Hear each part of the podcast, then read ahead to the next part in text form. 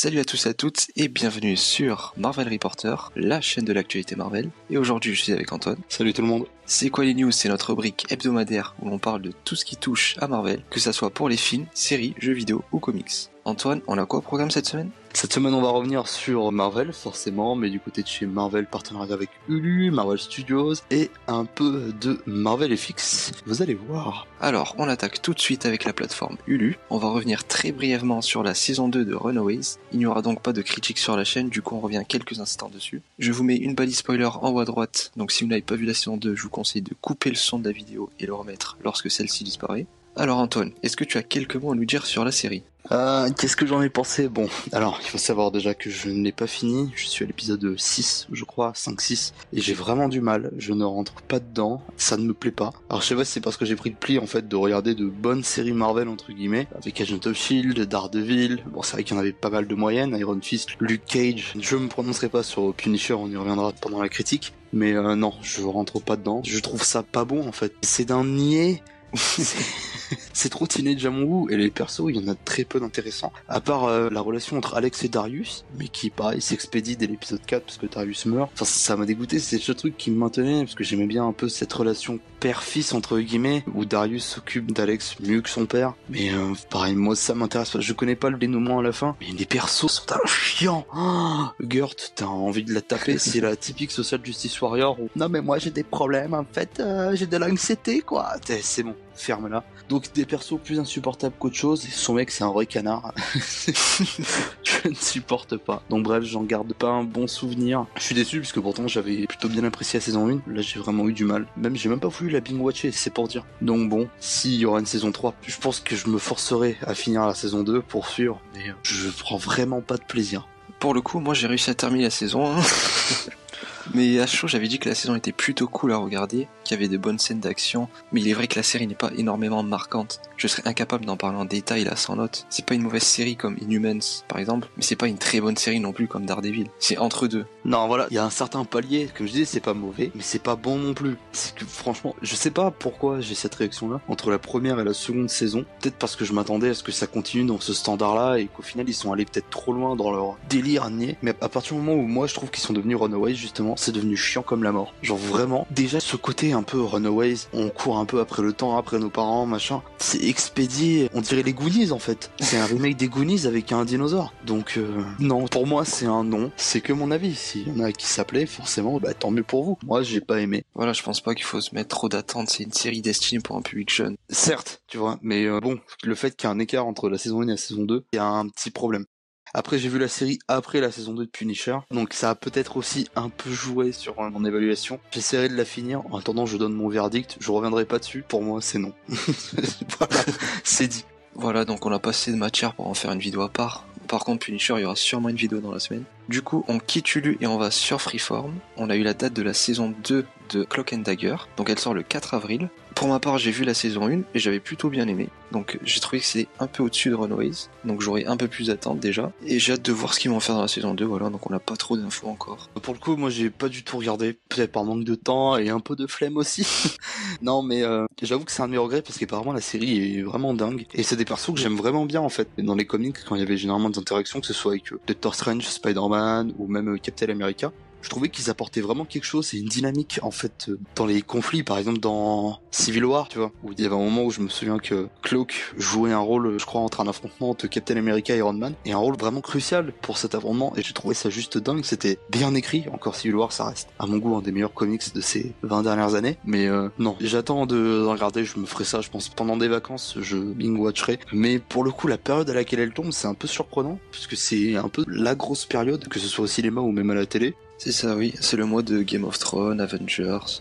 C'est quand même un gros mois, donc je sais pas si les audiences seront là. Donc euh, ça se peut que sur le service justement streaming d'Amazon, il y ait plus de personnes. Aux US, je veux pas m'avancer, je sais qu'elle est sur Freeform, après est-ce qu'elle est sur Amazon? Je saurais pas vous dire. En attendant, j'attends de voir, je reviendrai quand j'aurai forcément fini la série. Mais oui, écoute, plus de contenu Marvel, on va pas s'en plaindre, si ça reste du bon contenu. Mais de ce que j'en ai entendu, bon, c'est loin d'être décevant. On enchaîne avec Marvel Studios et apparemment Kevin Feige aurait proposé à Chris Evans de diriger quelques épisodes de série Marvel Studios sur Disney+.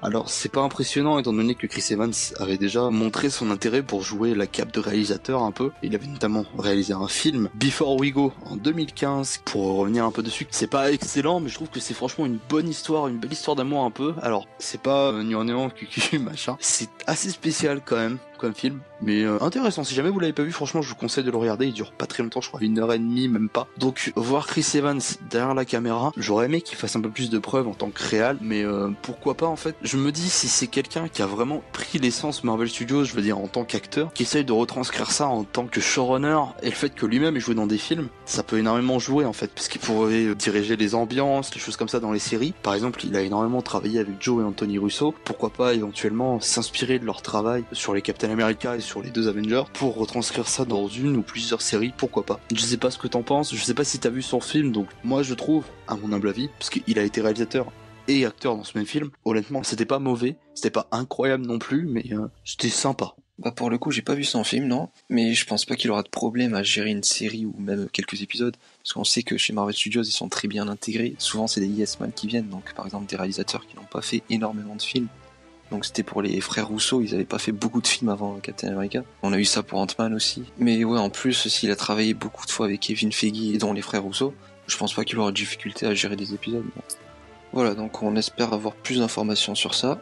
On enchaîne sur Endgame, donc Marvel Studios, qui nous a sorti le spot TV durant le Super Bowl.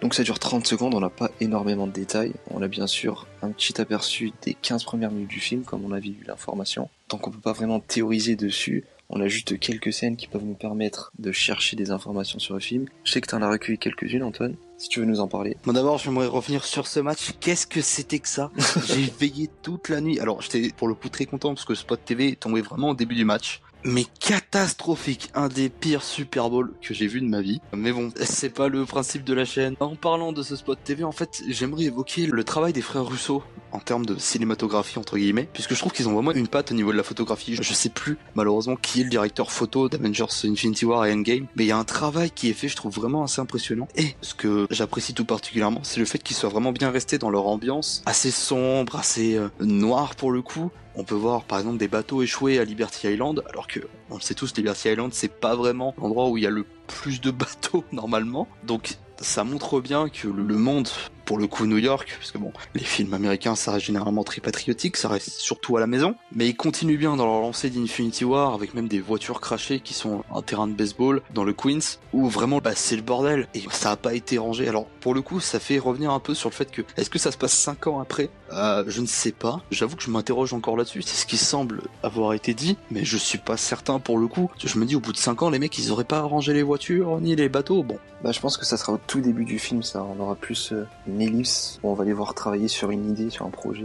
Après, tu vois, quand c'est l'apocalypse, je me dis aussi, les mecs vont pas chercher à ranger euh, deux Twingo qui se battent en duel, ils vont les laisser.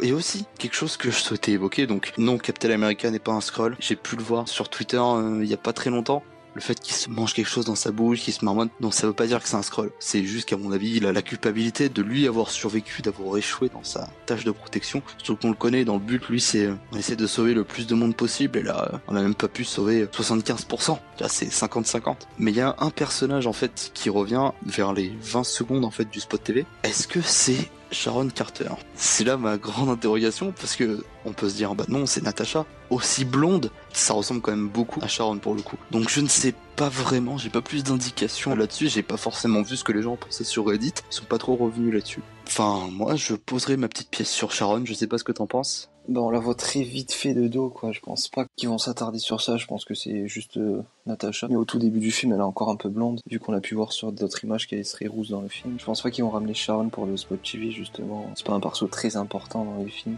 Hmm. Après, j'ai une autre question aussi, c'est par rapport à justement au placement de Rocket on va rentrer dans une genre de cabane de pêcheurs. Je sais pas vraiment ça peut correspondre à quoi cet emplacement. Quand on regarde bien l'image, alors certains pourraient penser, et là où Marvel sont très forts, c'est que généralement dans leur euh, trailer machin, il y a beaucoup de rendering, qu'on pourrait penser justement qu'avec les scènes, euh, il suit Thor. On reviendra sur Thor après. Je sais pas trop. Honnêtement, une petite cabane de pêcheurs comme ça, quel personnage euh, il pourrait aller chercher, qui pourrait aller voir, je sais pas du tout. Est-ce qu'il tenterait d'aller se friter à Thanos lui-même? J'en doute. Et justement, Thor envoie une scène où on pense qu'il est parti voir Thanos, est-ce qu'il va l'affronter? Est-ce qu'il va le voir dès le début du film? Ça, j'en sais rien. Non, je pense surtout qu'en fait, quand il va arriver un moment où euh, Thor va peut-être partir de lui-même et essayer de retrouver Thanos, justement. Et en fait, il va arriver puis le moment où Thanos, je sais pas pour quelle raison, il est parti, tu vois. Peut-être s'occuper de son champ. Qui sait Il y a aussi le cas Ronin, qui a l'air d'être dans des gravats un peu. C'est assez spécial. Pareil, je saurais même pas dire où il pourrait être, en fait. Est-ce que ce serait New York dévasté euh, pendant la grande bataille qui opposerait les Avengers à Thanos? Mais il a quand même une grosse lumière rouge sur lui. Donc est-ce que ce serait un vaisseau Peut-être le vaisseau de Stark, qui sait, ou même le vaisseau de Natasha, qui vient le chercher à Hong Kong, je sais pas du tout pour le coup. Après on peut voir Captain America, apparemment, qui resserre son bouclier. Bon, certains pensent plutôt à c'est Bucky qui reprend le flambeau. Non, pour moi je pense juste que c'est Steve qui se prépare, il est là en mode bon, bah cette fois c'est la bonne, c'est peut-être la dernière pour nous, mais euh, il faut y aller, on peut pas rester les bras croisés. Et il va l'idée les Avengers comme il a su si bien le faire dans les films précédents ou même dans les comics. Pour moi c'est plus ça, je vois pas un autre personnage endosser le rôle. Alors mais pas du tout. Voilà, et concernant les petits effets de montage sur le trailer, on sait que bien sûr qu'il y aura plus de persos sur l'image. On voit différents personnages sortir dehors, donc on suppose peut-être une arrivée de quelqu'un. Donc j'ai vu des infos sur Reddit comme quoi ça serait peut-être l'arrivée de Tony et Nebula, donc qui seraient arrivés avec leur vaisseau qu'on voit réparer au tout début. Ça peut peut-être correspondre justement, et l'effet, donc on voit un espace vide, ça serait peut-être Captain Marvel, qui ne vous aurait pas dévoilé dans le trailer, comme ils avaient pu faire avec Spider-Man pour Civil War. Pour moi, c'est plus plausible, c'est vraiment laisser le doute en fait sur est-ce que Tony et Nebula vont vraiment revenir de l'espace. Ils essaient de jouer sur ça en fait, que les Avengers soient séparés. Pour moi, c'est l'explication la plus plausible. Et voilà, alors que ça se trouve, au bout de 5 minutes, ils seront déjà retrouvés, voilà.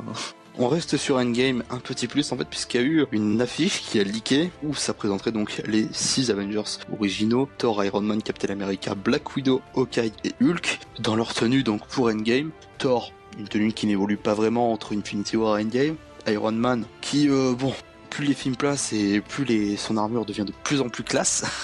Captain America où on peut voir qu'ils ont décidé de dessiner un peu les écailles sur le torse. Black Widow qui redevient rousse. Hawkeye qui embrasse donc le rôle de Ronin. Et par contre Hulk, une tenue pour Hulk, mais qu'est-ce qui s'est passé?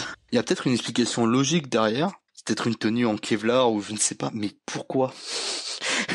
la question c'est pourquoi? Après je pense, à mon avis ça doit être une tenue un peu à la Red Richards, tu vois, où euh, il y a l'élastique du coup quand Banner se transforme en Hulk, la tenue prend aussi la, forme de Hulk, c'est le plus plausible. Mais bon, en tout cas les costumes vendent du rêve à part celui de Hulk, euh, pas vraiment, mais soit. Et on peut remarquer que le costume d'Iron Man est un peu inspiré de celui des comics, donc avec euh, du doré sur les bras, comme on avait pu voir des concept art il y a quelques temps. Et Black Widow qui garde sa touche de blondeur sur la mèche. ouais, bon, elle se fait un peu des coupes cheloues parfois. oui, un peu. Et pour finir, on passe du côté de chez Marvel FX, parce qu'il y a du nouveau en fait dans l'affaire de la série animée Deadpool. Et apparemment, ce serait Marvel qui serait fautif donc pour l'annulation de la série, d'après John Landgraf, qui est directeur chez FX Télévision. Alors, ils se sont un peu tous jeté la pierre. Euh, d'abord c'est FX, après c'était Marvel, après c'était FX. C'est pas une news très importante, soit, mais j'aimerais revenir sur l'idée de cette série, qui donc devait être réalisée et Deadpool devait être incarné par Donald Glover pour moi, c'était plutôt une bonne idée, mais quand le script en fait a leaké suite à l'annulation de la série, je sais pas si t'avais lu, c'était le script de l'épisode 1, mais ça avait l'air euh, pas ouf en fait. Alors certes, c'était dans l'idée de Deadpool, hein. assez trash, assez vulgaire. En fait, c'était plus débile qu'autre chose, je trouve. Ça avait pas vraiment d'intérêt. Donc je peux comprendre que Marvel ait décidé de pas la faire si pour le coup ça respectait pas vraiment leur cahier de charge à eux, s'ils avaient envie d'aller dans telle direction avec Deadpool. Je sais pas ce que t'en penses vis-à-vis -vis de cette série annulée. Bah à vrai dire j'avais vraiment aucune attente pour cette série, je pense même pas que je l'aurais regardé si elle serait sortie, donc ça me fait un peu ni chaud ni froid quoi. Alors après normalement ça aurait dû être sur le papier dans la veine un peu de ce qu'on connaît chez BoJack Horseman, Futurama et un peu ces séries animées là. Donc c'est dommage que ça aurait pu être quelque chose d'intéressant mais je suis pas déçu et je suis pas content que ça ait été annulé mais comme tu le dis ça me fait ni chaud ni froid. Peut-être que quelqu'un reprendra le flambeau. Qui sait Ryan Reynolds prêtera peut-être une nouvelle fois sa voix et décidera de diriger une série animée après l'avoir incarné au cinéma. Qui sait En attendant, c'en est tout pour les news de cette semaine. On vous remercie de nous avoir écoutés. Comme d'habitude, on le répète, certaines news sont disponibles sur notre Twitter. Vous avez tous les liens dans la description. N'hésitez pas à nous suivre sur Apple Podcast, SoundCloud et Twitter forcément. Moi pour le coup je vous dis à la prochaine. Bye tout le monde.